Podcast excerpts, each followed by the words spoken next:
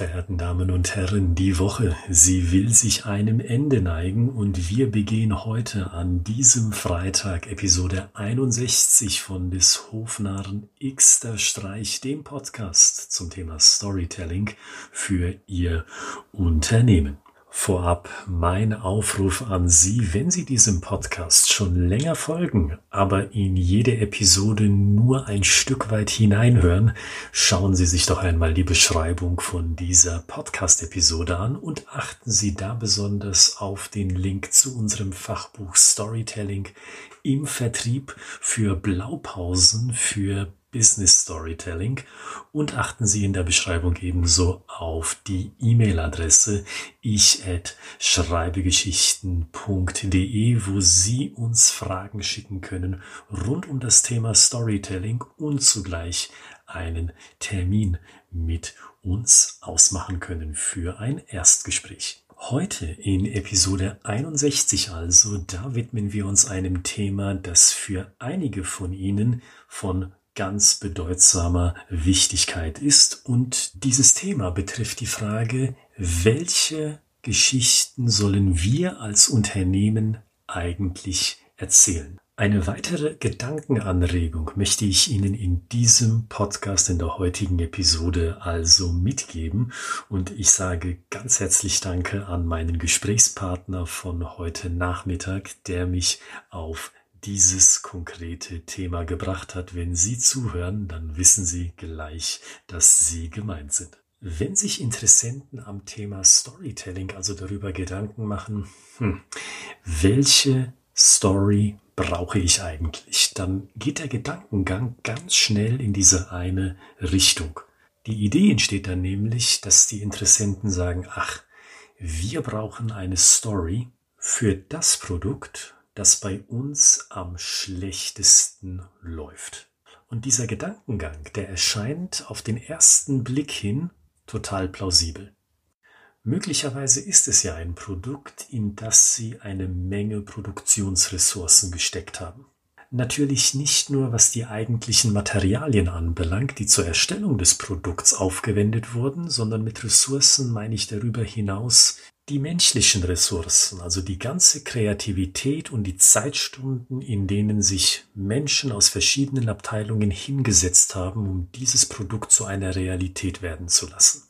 Oder aber es handelt sich um ein Produkt, in das sie Unsummen an Marketing gesteckt haben und nun nicht einfach aufgeben wollen. Und trotzdem glaube ich, dass Produkte, die schlecht laufen, insbesondere Produkte, die langfristig gesehen für Sie schlecht laufen, nicht, ich betone, nicht die besten Kandidaten sind, um genau zu dieser Produktreihe eine Geschichte zu erzählen. Stattdessen empfehle ich Ihnen diesen Gedankengang. Fragen Sie sich doch einfach, ob dieses Produkt, das über eine gewisse Zeit hin schlecht läuft, wirklich ein gutes Produkt ist. Vielleicht, wenn Sie sich diese Frage einmal ernsthaft stellen, finden Sie heraus, dieses Produkt ist schlecht. Und keine noch so gute Story wird Interessenten an diesem Produkt davon überzeugen, tatsächlich den Vertragsabschluss mit Ihnen zu suchen. Vielleicht sagen Sie dann ja, okay, Herr Gritzmann, das kaufe ich. Vielleicht muss man sich an der einen oder anderen Stelle wirklich fragen, ob man hier auf das richtige Produktpferd setzt. Aber für welche Art von Produkt ist dann eine Story dann noch nutzbar? Die Produkte, die ohnehin schon laufen, ich denke, da sind wir uns alle einig, die brauchen nicht unbedingt eine Story. Beispielsweise für den Außendienst. Wenn sich das Produkt ohnehin wie geschnitten Brot verkauft, dann brauchen die Außendienstler nicht noch Zeitressourcen und Energieressourcen darin zu investieren, zu diesem Produkt oder zu dieser Dienstleistung natürlich auch eine Story zu erzählen. Braucht man schließlich nicht, das Produkt, die Dienstleistung verkauft sich auch so. Und genau an diesem Punkt kommt Ihnen wahrscheinlich der Gedanke an die dritte Kategorie an Produkten. Und diese dritte Kategorie an Produkten, die bildet zugleich den Titel dieser Podcast-Episode. Wir reden dann nämlich von den volativen Produkten. Produkte also, die sich bei manchen Vertrieblern unglaublich gut verkaufen, während dasselbe Produkt sich in den Händen von anderen Vertrieblern überhaupt nicht verkauft. Es ist ein ständiges Auf und Ab. Deshalb sind diese Produkte volatil. Und genau für diese Produkte eignen sich Stories in meiner Ansicht besonders gut. Warum ist das so? Gehen wir mal ein Stück weit in die Thematik Ursachenforschung. Ich glaube, Sie stimmen mir zu, dass bei einer solchen Art von Produkten, also bei volatilen Produkten, die Persönlichkeit des Vertriebsmenschen von entscheidender Bedeutung ist. Manche Vertriebler können eben unglaublich gut verkaufen, eben auch dieses Produkt. Und auf der anderen Seite, und ich glaube, das ist sogar die breite Masse an Vertrieblern, stehen Verkaufsleute, die nicht über ihre Persönlichkeit punkten können, die keine Type sind, an die man sich auch nach dem Vertriebsgespräch noch lange erinnern tut. Und ich glaube, diese Verteilung, die ich eben beschrieben habe, die ist weder gut noch schlecht, sondern schlicht und ergreifend eine Tatsache. Es gibt herausragende Persönlichkeiten und es gibt Leute, die eher wenig herausragend in ihrem Auftreten sind. Und ich glaube, selbst mit dem besten Vertriebstraining lässt sich dieser Umstand nicht oder nur sehr, sehr schwer beheben oder in eine andere Richtung korrigieren. Und genau deswegen glaube ich, dass Storytelling eine schöne Alternative hierzu darstellt. Was meine ich damit genau?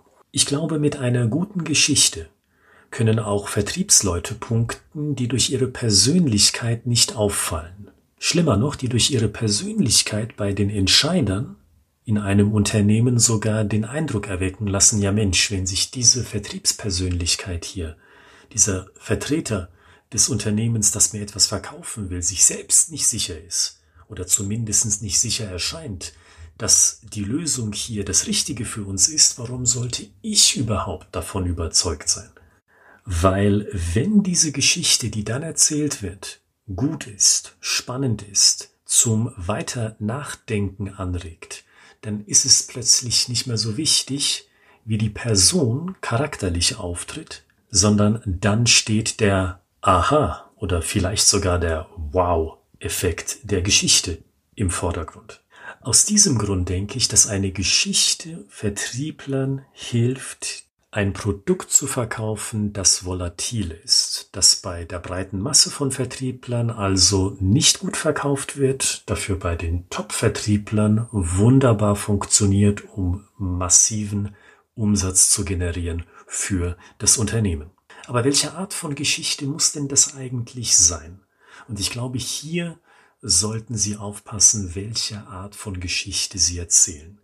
Wenn Sie schon länger mit dabei sind bei diesem Podcast, da kennen Sie insbesondere diese eine Form von Geschichte, in der Sie als Vertriebsmensch besonders selbstsicher auftreten, indem Sie sagen, hören Sie mal zu, ich habe Ihnen wirklich bewusst und deutlich zugehört und so wie Sie mir das beschreiben, da meine ich, passt die Story von vor drei Monaten, die wir intern erlebt haben, exakt auf das, was Sie mir hier beschreiben. Lassen Sie mich das mal kurz plastisch in Form eines Bildes erläutern. Und ich glaube, diese Art von selbstsicherer Erzählform, die passt in dieser Situation, die wir heute besprechen, eben nicht. Weil erinnern Sie sich, wir reden ja von Vertriebsleuten, die noch mit den Basics hadern, die vielleicht eher introvertiert sind. Und ich glaube, da stimmen Sie mir sofort zu, wenn ich sage, diese Art von Vertriebsleuten, die werden sich plötzlich nicht hinstellen und sagen, okay, ich probiere es mit einer solchen direkten und selbstsicheren Story. Sie erinnern sich auch, in den vorangegangenen Podcast-Episoden bin ich bereits mehrfach auf das kurze Beispiel eingegangen, dass uns in Seminaren tatsächlich dieses Feedback von Teilnehmern zugetragen wurde, dass Leute gesagt haben, Herr Kritzmann, ich traue es mir gar nicht zu, so direkt eine Story zu kommunizieren gegenüber einem Entscheider, der potenziell das Doppelte und das Dreifache an Berufserfahrung in diesem Segment hat, als ich selber. Probieren Sie es doch aber mit einer Metapher.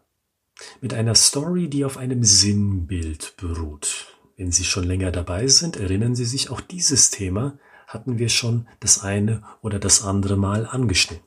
Und ich glaube, diese Art von Geschichte, die birgt einen Vorteil in sich. Sie ist spannend, sie verblüfft auch, weil sie eine Parallele zieht zwischen zwei Dingen, die erstmal augenscheinlich nichts miteinander zu tun haben.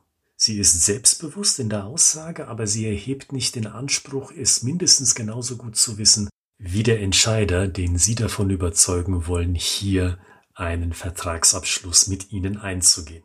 Und aus unserer eigenen Erfahrung wissen wir, dass Metaphern-Stories besser ankommen bei eher introvertierten Vertriebsleuten, weil sie sich mit dieser Art von Geschichte wesentlich sicherer fühlen, wenn sie mit dieser Story in einen Außendiensteinsatz gehen. Beispielsweise kann eine Metaphern-Story so aussehen. Wissen Sie, unser Netzwerk, das ist wie Taxifahren. Das klingt verrückt, aber ich glaube, der Sinnzusammenhang, der erschließt sich einem beim näheren Nachdenken.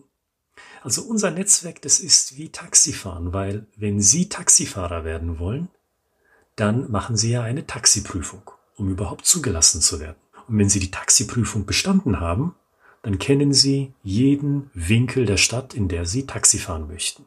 Aber kennen Sie wirklich alles? Kennen Sie wirklich jede noch so kleine Straße, obwohl Sie nun in den Expertenstatus erhoben worden sind durch diese bestandene Prüfung? Natürlich nicht. Was Sie dann trotzdem noch brauchen nach dem Abschluss Ihrer Taxiprüfung, das ist ein Mentor der schon etliche Jahre auf den Straßen dieser Stadt unterwegs ist und der ihnen zeigt, wo sie doch noch den einen oder anderen Kilometer einsparen und die letzten fünf Minuten, die möglich sind, auch noch dazu sparen. Und wissen Sie, ich glaube, genauso ist es bei unserem Expertennetzwerk, in das wir Sie gerne integrieren möchten. Natürlich sind Sie bereits ein Experte bei Ihnen im Bereich Maschinenbau, bei vieler unserer Klienten im Bereich Elektrotechnik und cloudbasierte Softwarelösungen. Aber selbst in diesem Fall gibt es immer noch kleine Straßen, diesmal symbolisch gemeint, die Ihnen noch verborgen geblieben sind, die Ihnen momentan noch nicht helfen können, zu einem abgesteckten Unternehmensziel schneller, besser oder risikoärmer zu gelangen.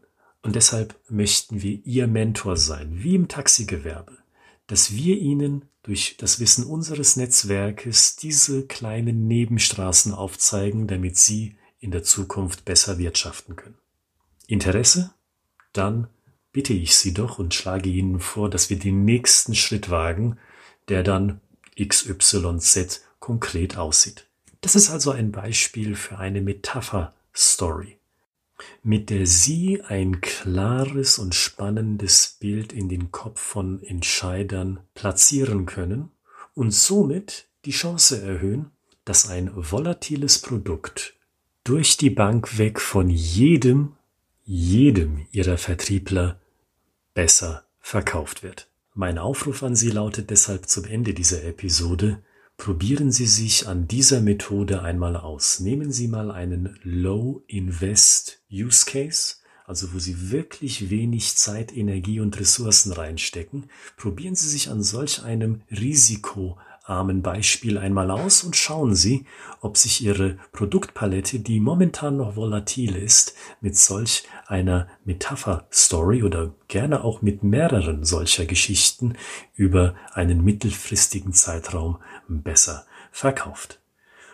Und mit dem Gesagten verabschiede ich mich ins Wochenende, wünsche Ihnen zwei entspannte und gesunde Tage und wir hören uns bereits wieder am Montag zur 62. Episode von des Hofnarren Xter Streich.